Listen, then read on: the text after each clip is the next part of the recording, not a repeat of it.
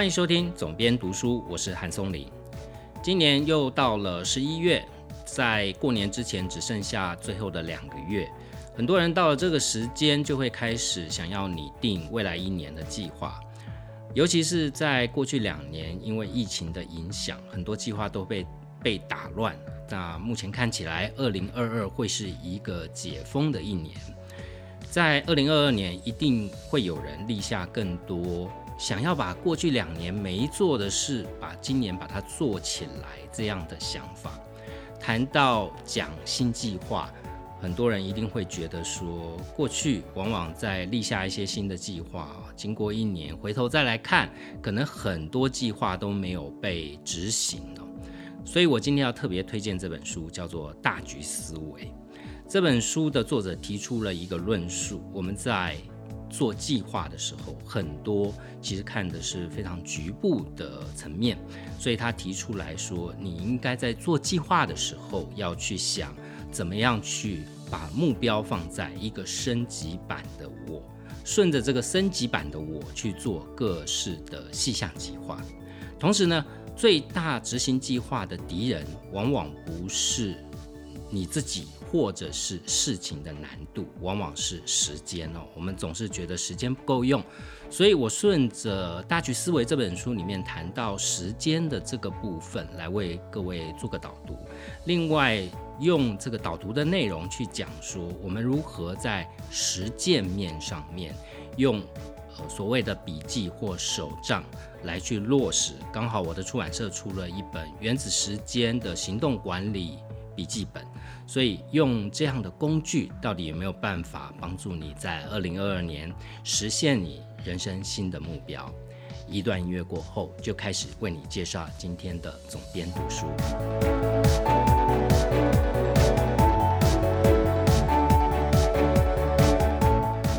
大局思维这本书的作者格雷斯洛登，他是伦敦政经学院的行为科学教授。那他同时也是剑桥大学的毕业生哦，他是爱尔兰人，所以从某一个程度看起来，他是一个力争上游之后的人生胜利组啊。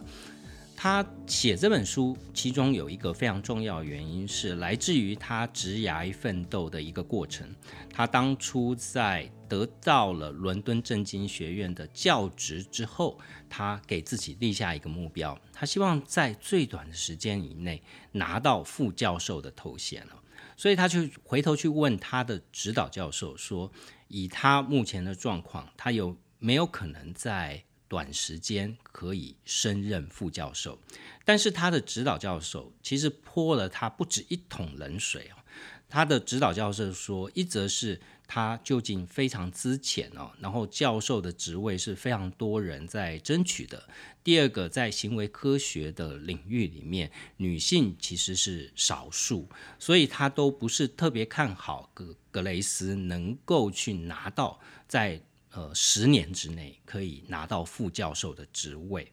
从这个角度，他就开始去想说，真的是这样吗？他真的没有办法去达到他心中的目标吗？所以，他另外当下他就找了另外一位呃学校里面的教授去请问他同样的问题，但是。另外，这位教授给他的答案就是完全不同哦，所以他就从这个角度开始去思考说，我们通常在立目标的时候，通常都是一个目标在前面，但是我并没有一个明确的做法，乃至于说我可能听了 A 跟我讲，呃，你这个事情是不可能的，我可能就打了退堂鼓哦，我就不会再朝这个目标下去努力了。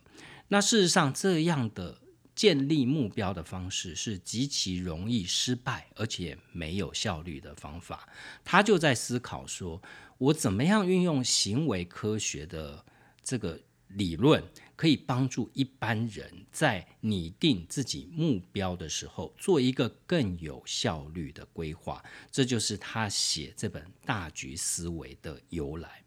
大局思维这本书的内容，其实很大部分，呃，我们看起来跟一些自我成长、学习类的内容，其实呃，没有太大不同的论述。我说的是主题方面啊，其实有非常多的书告诉你要做一个升级版，你升级版的自己啊，让你自己变得更好。但终究因为他是一位行为科学的学者，所以他从很多行为科学里面的论述去加以阐释，说你在定目标的时候，通常。会让你产生的谬误有哪些？那我觉得这是这本书最值得大家去参考，以及把作者所说的这些行为谬误放在自己的身上去做一些对照的地方。我今天特别讲的是书里面有一个章节是专门在讲。时间这个单元哦，设定目标是在它前面的一二章。那到第三章，他讲到要执行目标里面，你必须要花费这些时间。但是，一般人在时间的管理上面，往往很难做到呃善用时间这四个字。所以他花了一整个章节，从行为科学的角度来讲时间管理。我们通常在设定好目标以后，其实最难做到的就是找时间出来执行。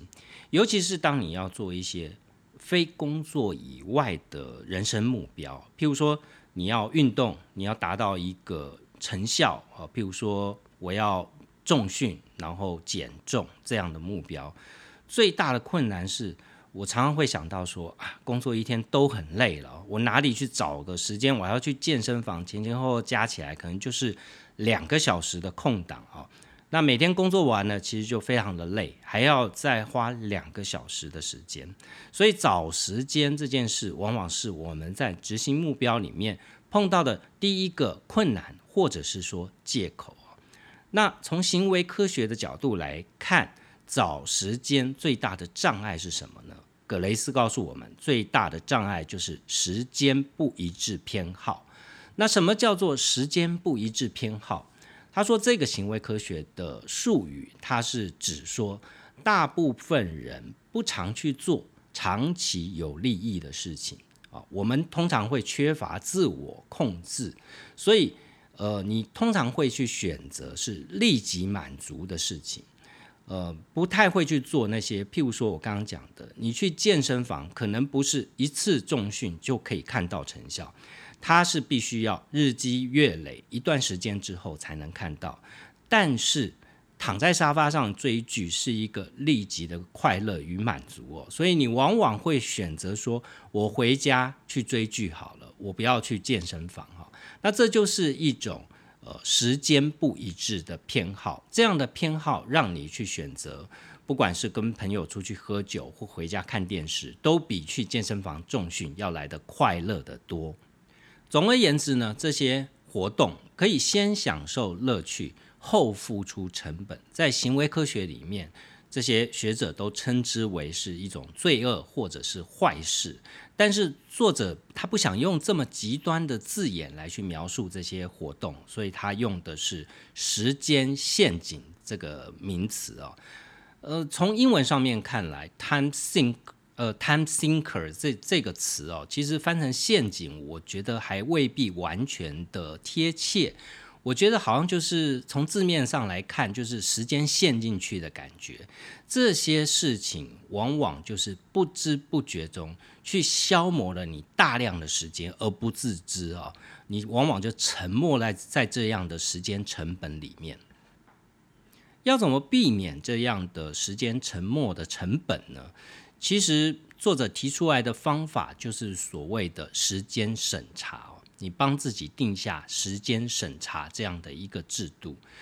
它就像每一国的国家的政府，不管是它的税务单位或海关单位，它都会去检视你的收入哦。所以你每年缴税，你是一毛钱都跑不掉，对不对？你赚了多少钱，你就必须要付多少税。那时间审查的这个角色，就跟税务单位是一样的。他提出来的建议是说，你可以用七天为一个单位来进行时间审查。如果更细节的，你可以把一天切割成以十五分钟为单位，就可以让这些时间陷阱，这些大量消磨你的时间的无效的所谓的小步骤，就是你平常在做这些小事，呃，它其实大量消耗你的时间。就像我们电脑的 CPU 可能在执行一些无用的程序，导致于它速度变慢啊。那从这个里面可能就可以找得出来，然后加以排除，你的时间可能就多出来了。他这里面以他自身为例，他说最大的时间陷阱是什么？他自己去做他自己的时间审查。他说他发现有三件事情是耗费他大量的时间，而且无助于他个人的目标实现。第一个是他会去必须或者是。他想去出席一些没有意义的会议啊，然后第二个是他会收发很多不必要的电子邮件，第三个是我们一般人常常会的通病，就是追剧。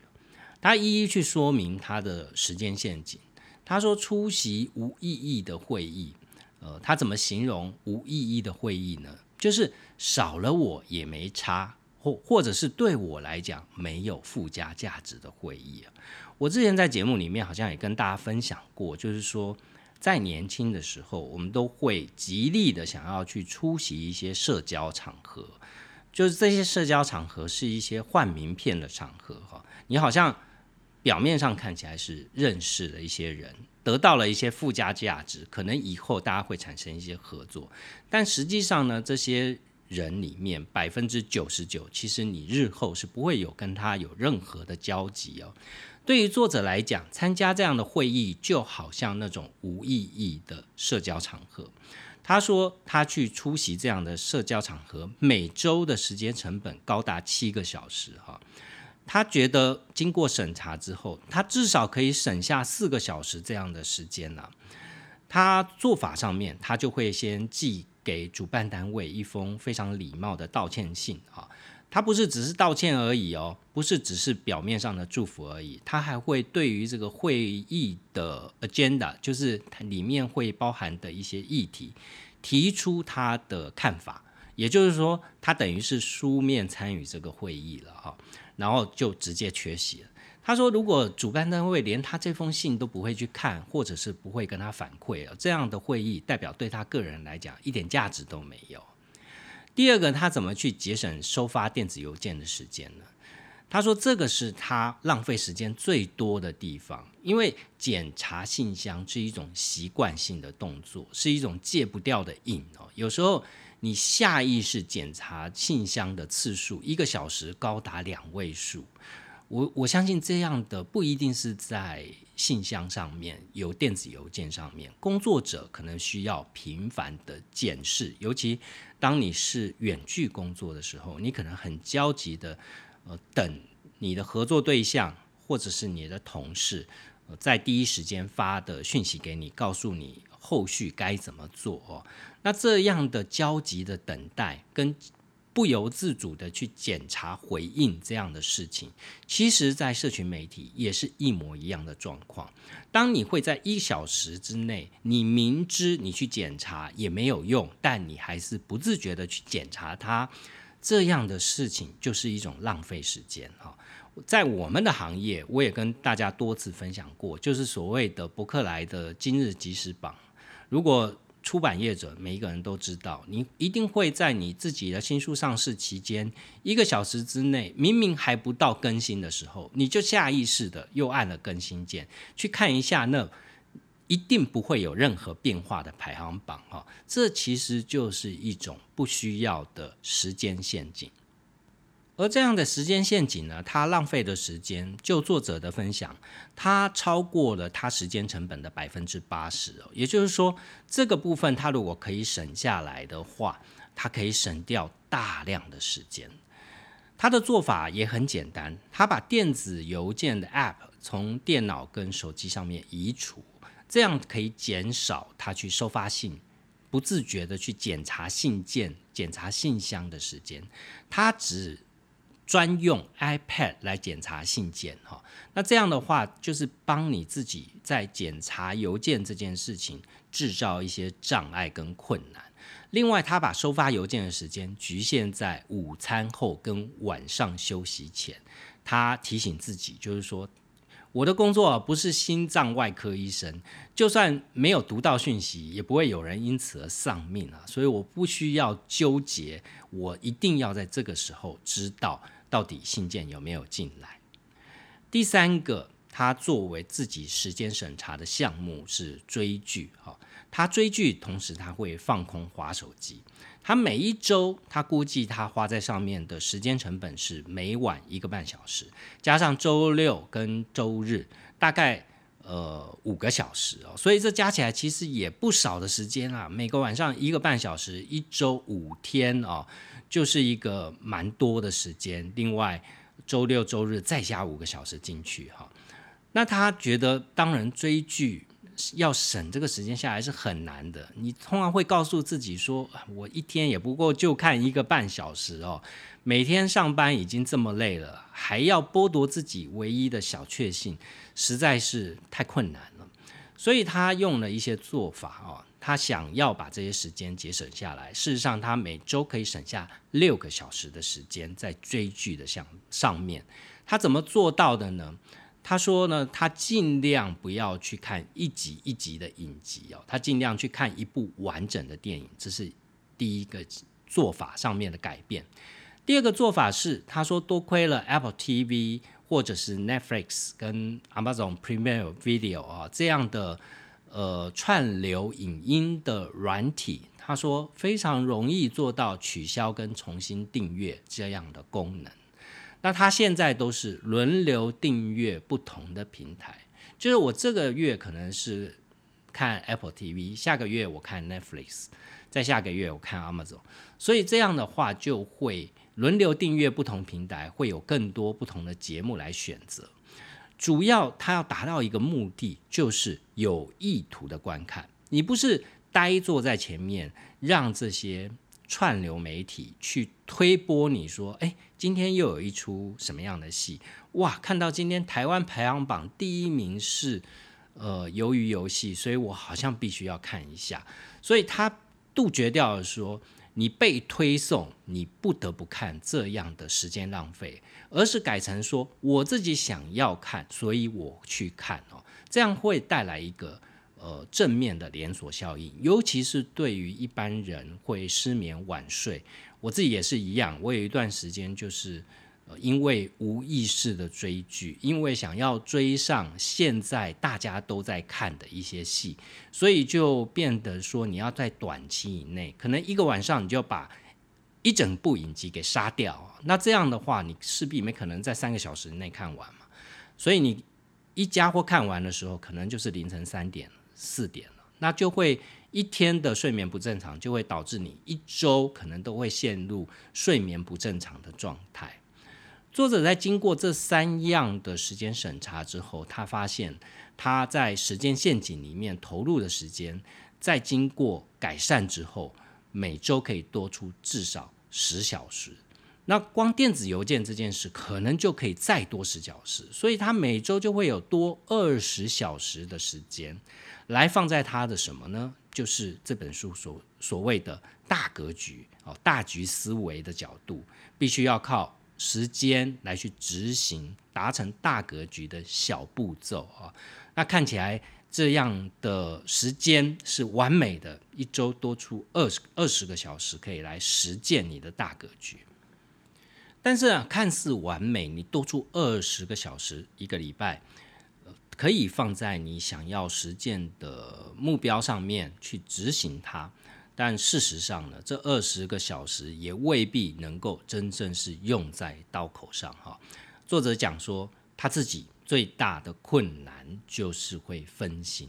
他是一个非常容易分心的人。事实上，要达成大格局的小步骤，这些任务都不是简单的事情啊，它都会有非常多外在的变数会去破坏你的节奏。最重要的就是如何坚持不懈。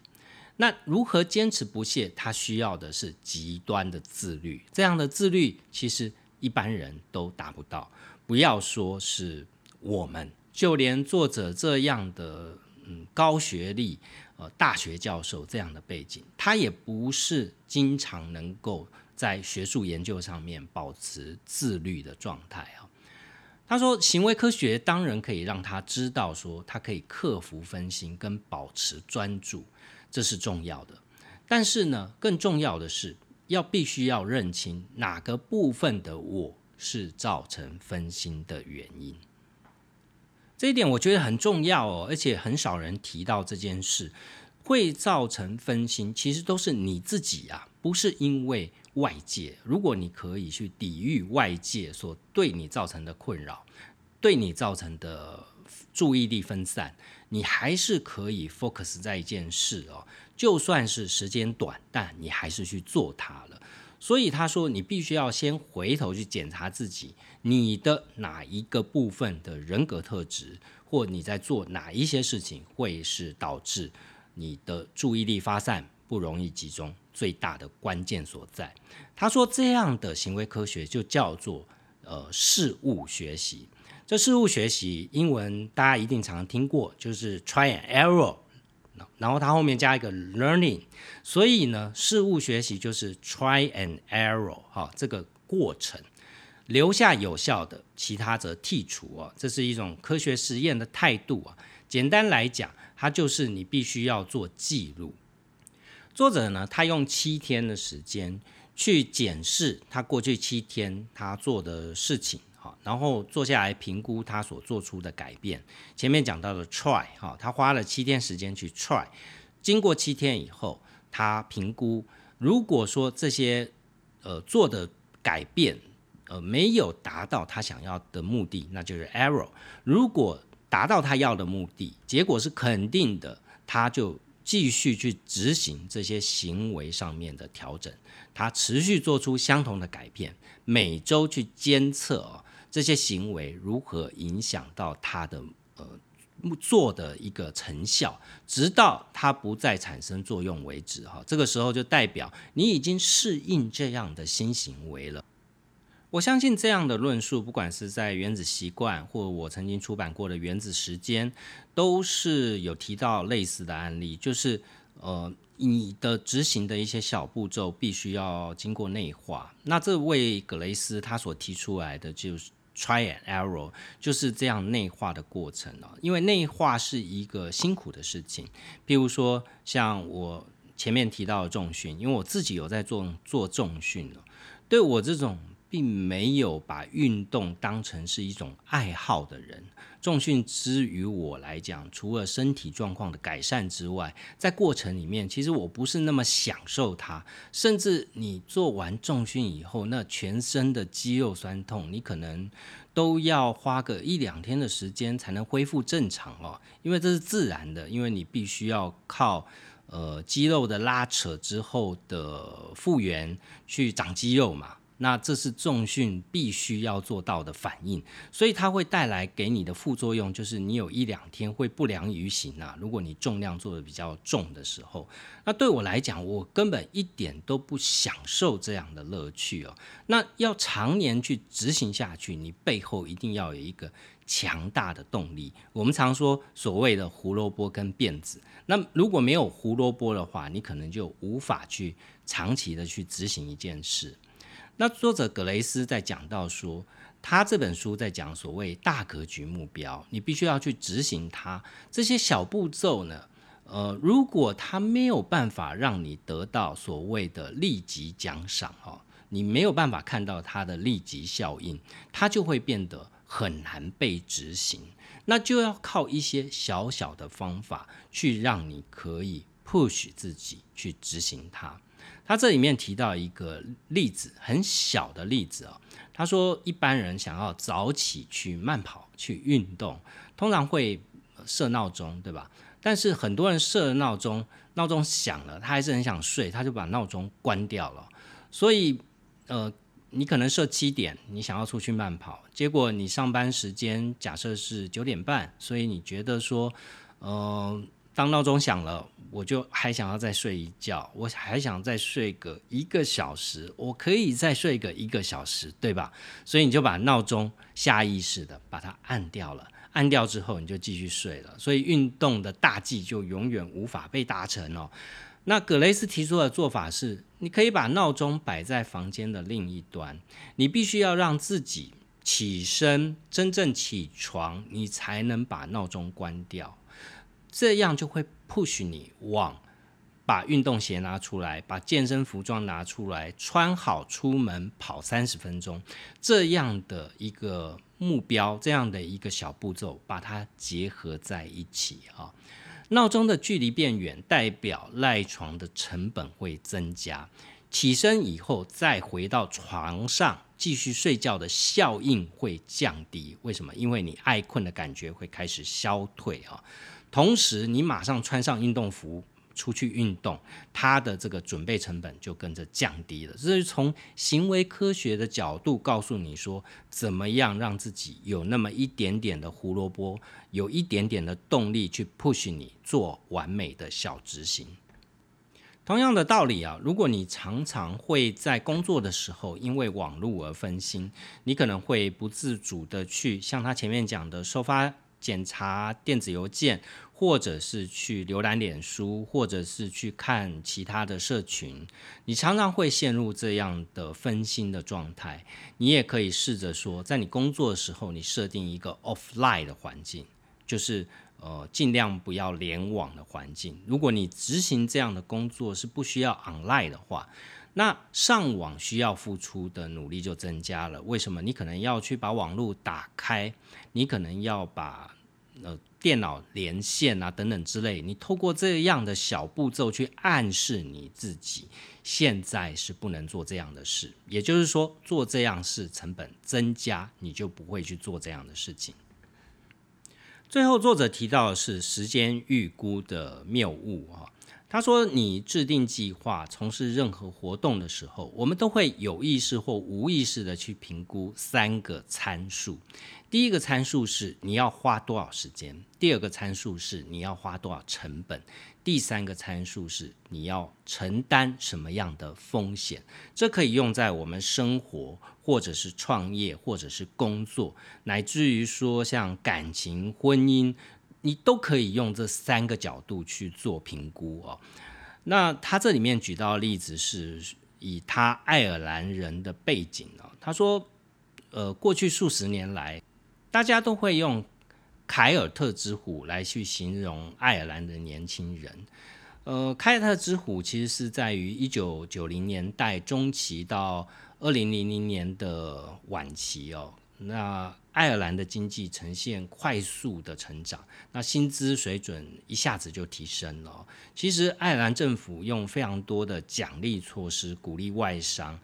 呃，在爱尔兰去设立他们在欧洲的总部，他给予非常多税务上面的优惠啊。其实我们可以在非常多的书，像我曾经出版过的《赋税时代》里面也有讲到，某一个程度对于高科技公司，譬如说苹果、Google 啊这一类的公司，脸书也是哦，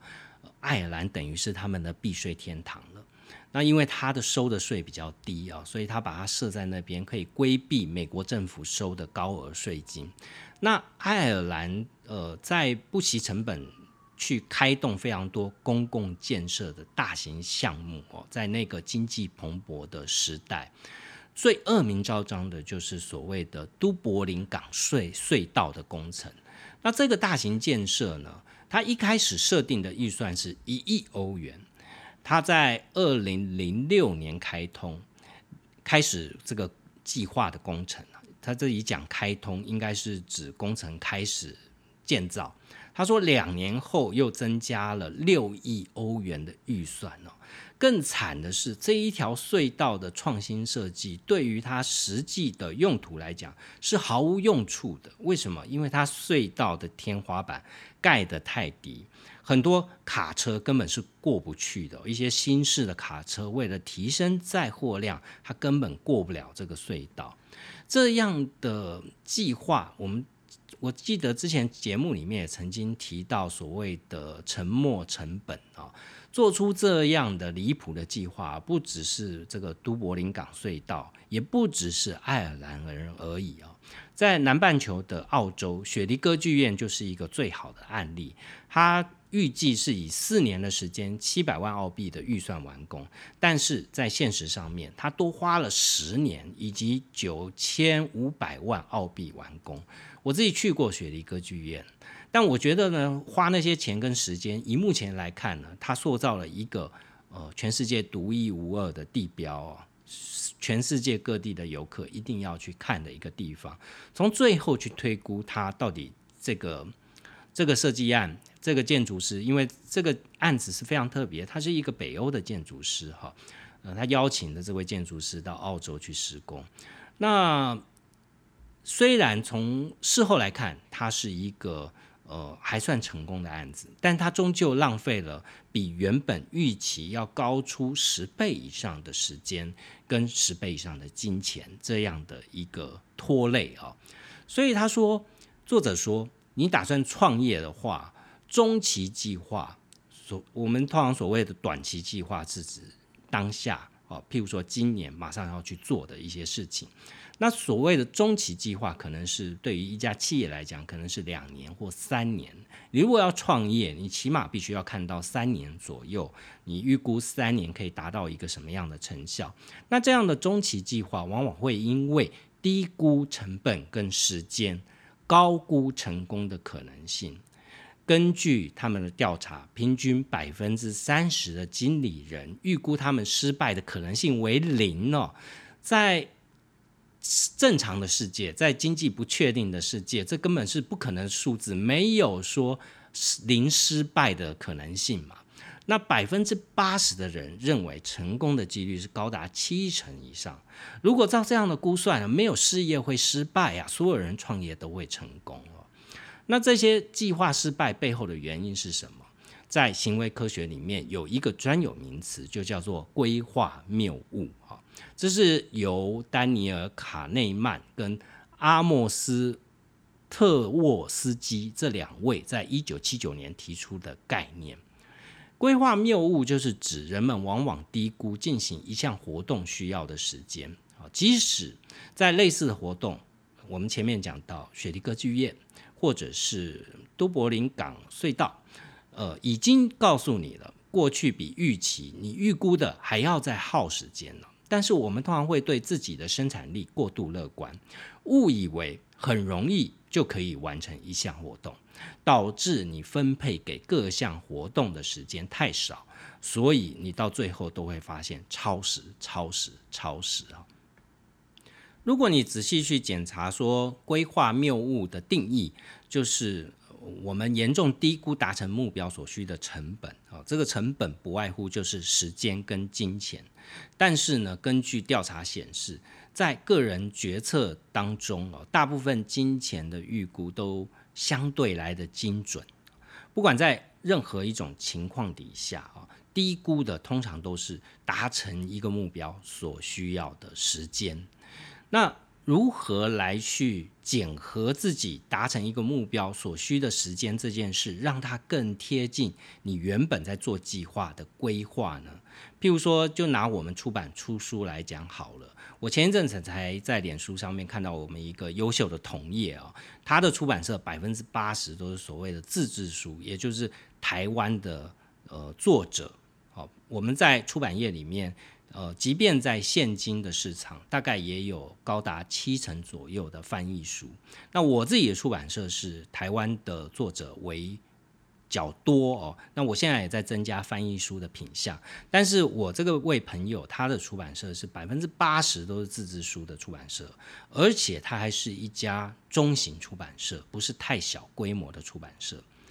他就是感叹了，到了十一月，又到了要跟各通路做年度汇报的时候，你必须要去跟各家书店去讲说，你明年预估会出哪一些书。他说呢，明年预估要出的书呢，没有很少啊，大概没有几本是真的能够确定它的出版时间哦，所以他非常的感叹这件事。那我是完全感同身受啊，就是。作者写作的时间往往就是不可控的。我们编辑在后端在为作者规划的时间，就我个人经验而言，都一定是不够用的。也就是说，我原本预期这本书是年底要出，但是实际上呢，作者会可能再花半年，还要需要多半年的时间了。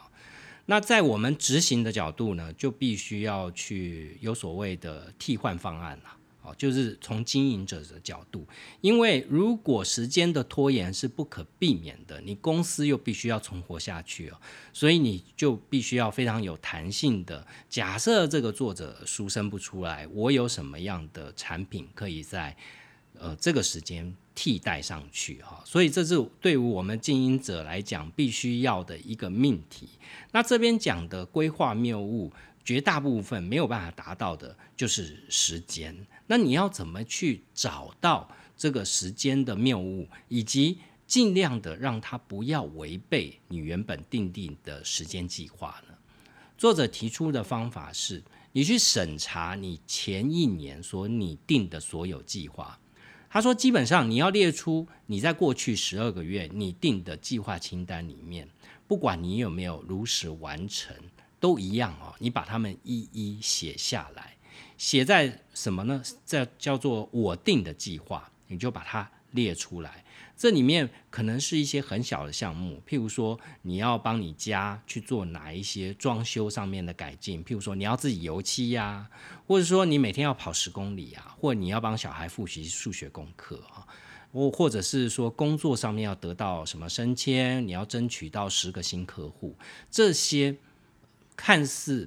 微小的目标，你都要把它一一列上去哦。那当你列上去以后，你就可以在年度检核。我从一开始就讲到了十一月，就是我们大家定新目标的时候。与其你这个时候再去定一个天马行空的目标，倒不如花一点时间去把你过去定的旧目标，如果你过去有做这些细项哦，你不是只是定一个说我明年要环游世界，但是。这个细项呢？细项是说我有没有赚到足够的钱可以环游世界？我有没有足够的假可以环游世界？我有没有省钱的方法可以环游世界？哈，所以如果你过去有做细项，你就可以在这个岁末年初的时候加以检核、加以反思，你就可以大概的勾勒出你的时间谬误的轮廓在哪里。要达到更精确的执行，其实有一个方法。作者提出来就是，你本来设定进行，呃，为了这个大格局的目标所要进行的这些小步骤的活动，假设你原本给他的是一个小时，现在就请你预留一个半小时。哈，他说呢，你最容易陷入规划谬误的领域，调整必须要给他一个这样的比例系数，然后呢，根据经验法则。一点五是一个不错的开始，也就是说，你为了达到一个目标，你设定你每一个礼拜你必须要花多少的时间达到这样的目标。我们假设讲说，呃，瘦身或者是跑步。哦，或者是你可以用一点五的系数来去提高你的频率。譬如说，你想要达到一个目标，你必须每周三次，那你乘以一点五，你可能要做到每周四次或每周五次哦，你才能真正达到这样的效果。为什么？因为有时候天太冷，你不想去跑；有时候你可能，呃，就是你尽量让多出来的部分去补掉少的部分哈。这样的话，就会有助于你到最后的总结，它有可能去达成你的目标。我自己的出版社在今年的年底出版了一本《原子时间行动计划笔记本》哦。那这本笔记本其实是因为我八月份出了《原子时间》这本书，那出其意外卖的还不错，我觉得呃算是符合现今大家对于时间的焦虑的一种工具性的。参考哦，就是大家觉得说我都有这样的焦虑，而且作者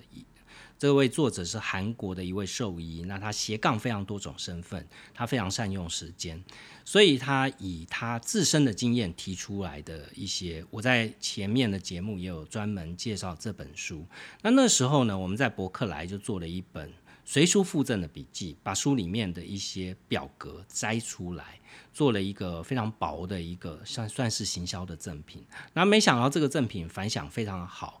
呃，通路就问我们说，哎，可不可以再继续去附赠这样的赠品？那我那时候就在想说，与其做附赠，不如我把它做成一本独立的商品。但是独立的商品它必须要更有组织化啊，所以我们跟作者又去沟通了一段时间，请他根据台湾读读者所希望的时间管理的一些内容来去设计，重新设计了一本行动计划笔记本。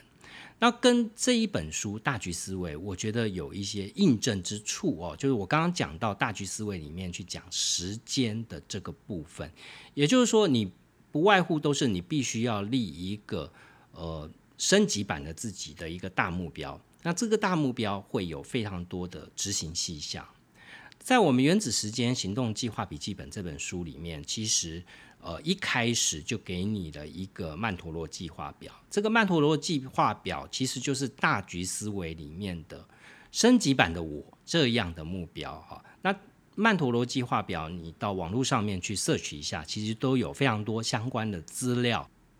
有非常多名人都在使用它。它其实就是一个九宫格，在中间填下你在未来一年你要做到最重要的这个目标。另外，围绕的这个目标，呃，因为是九宫格嘛，所以你在旁边的格子就可以提提填下说要达成这样的目标的一个小步骤。那每一个小步骤又可以延伸出另一个九宫格去填说我要达成这九个这个步骤里面。更细致的小步骤啊，所以用这样的方法，你就非常清楚说，我要达成我最终的目标，我必须要去执行哪一些的小步骤出来。那这个方式呢，就可以有效的帮助你啊，你并不是一个只是把一个梦想，只是把一个目标放在一个遥远的远方，而永远没有办法开始执行哦。我自己在创业的过程，其实。呃，我记得之前也跟大家分享过，我中间有过两年是公司处于一个比较摇摆的状态，业绩不是太好哦。最重要是我个人对于未来的想法是处于一种彷徨的状态，我不太确定出版业的未来，跟不太确定我个人的职场能够职涯能够直接跟呃出版这个大环境扣在一起啊，所以我那个时候。呃，整整有两年的时间，我不确定。那不确定的情况会会造成说，你的选书啊、你的选题呀、你的出版上面啊，都会产生一些不顺的状态。我觉得这很悬，但是实际上真的是这样。那那时候我给自己一个方法，就是执行当下可以做的事。就我们刚刚讲到中期计划，呃，姑且不要去看所谓的中长期计划，就是我。达到我未来要的目标的那些小步骤，我一样一样用时间把它 checklist 把它勾掉哦。这件事情有助于你把心情整个平静下来，所以你去做小细节，去做小步骤是非常重要的事情。我记得我那时候就是把自己丢到编书的工作领域里面，因为就我们出版社的经营者来讲，我们大部分都是在做选书的工作，在做。跟作者沟通以及跟市场接轨的工作，但编辑嗯不是你应该是交代给同事做了。事实上，呃，经营者去做编书工作也不必要，因为你等于在跟同事抢工作做嘛。但那个时段，我为了让自己重新静下来，我回头再去。甚至是帮作者去改写书哦，去改写书中的内容，去策划内容，去把自己的每一天落实在一点一点的文字堆积上面。你可以很清楚的看到，七天的时间我完成了一万字哦，然后一个月我把整本书稿给它做完，然后我用最短的时间把这本书推上去，然后这本书卖的还不错，增加了我个人的自信哦，所以。我觉得每一个目标都是一样的，它都必须要有呃大局思维里面作者提到的这些立即的利益来告诉你，你做这些事情是对的。所以回到原子时间行动计划笔记本这件事，它一开始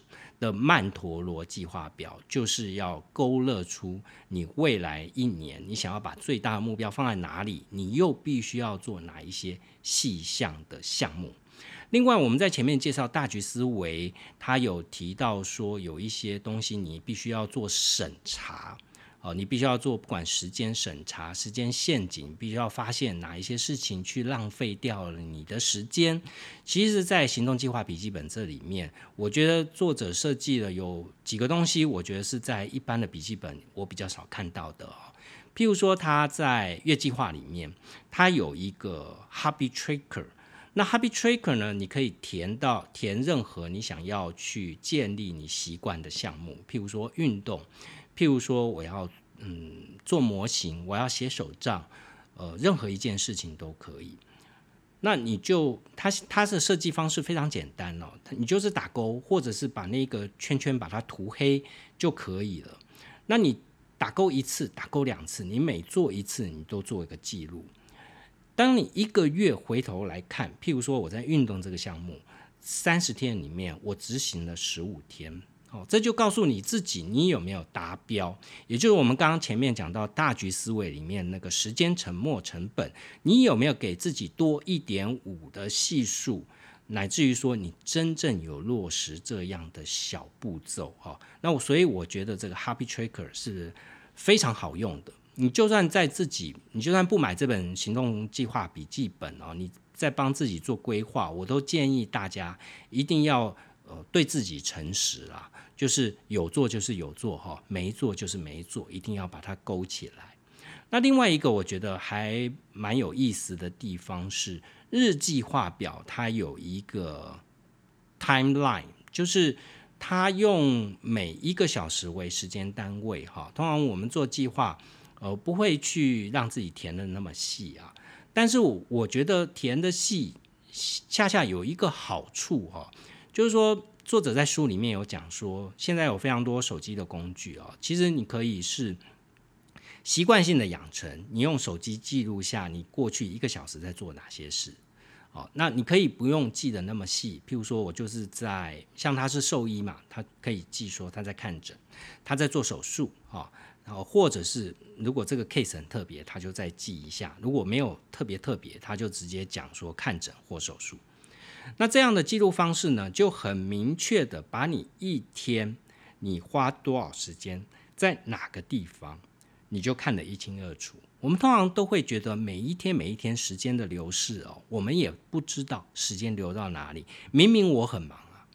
我最常碰到很多企业界朋友的问题，就是像大局思维的作者碰到这样的问题，看起来很忙，都在参加会议啊。一个会接一个会的开，但实际上这些会议对于他公司的经营有没有帮助呢？他去参加那些社交场合，去认识那些朋友，每天晚上交际应酬，到底对自己的公司的业绩成长有没有帮助呢？实际上，如果你透过一个 timeline 的 list，你把它列出来，你回头去审查它，你会发现，其实这些功百分之七十以上应该都是虚功哦。那剩下的只是你愿不愿意去把这些时间给省出来而已。我们很多人都认为说，我不做我会有焦虑，我会有不安哦。我宁可坐在办公室里面，我宁可去见一些客人，我宁可去开会，我都不想让自己的时间空下来。但这个问题呢，就我个人的经验，呃，其实对你自己事业的成长是没有太大的帮助，反而你要把这些事情时间留下来。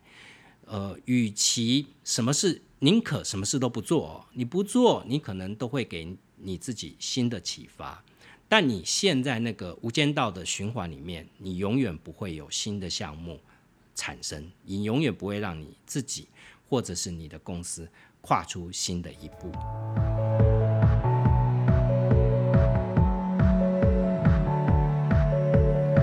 如果你刚好最近要做年度规划啊，要做公司的，不管是公司或你自己的年度规划，我都非常建议你去把《大局思维》这本书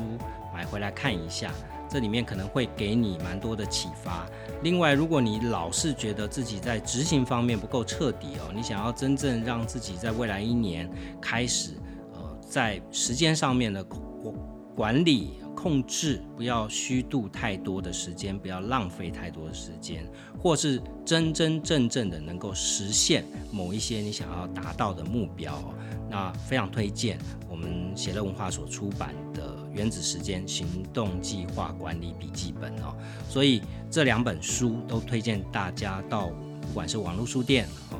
呃，任何一个书店都通路上面都可以买得到。希望今天节目内容对你有帮助，也欢迎帮我在 Apple Podcast 上留下五星评价。有任何的问题，都欢迎透过韩松林的编辑手记跟我互动联络。我们下一期节目见。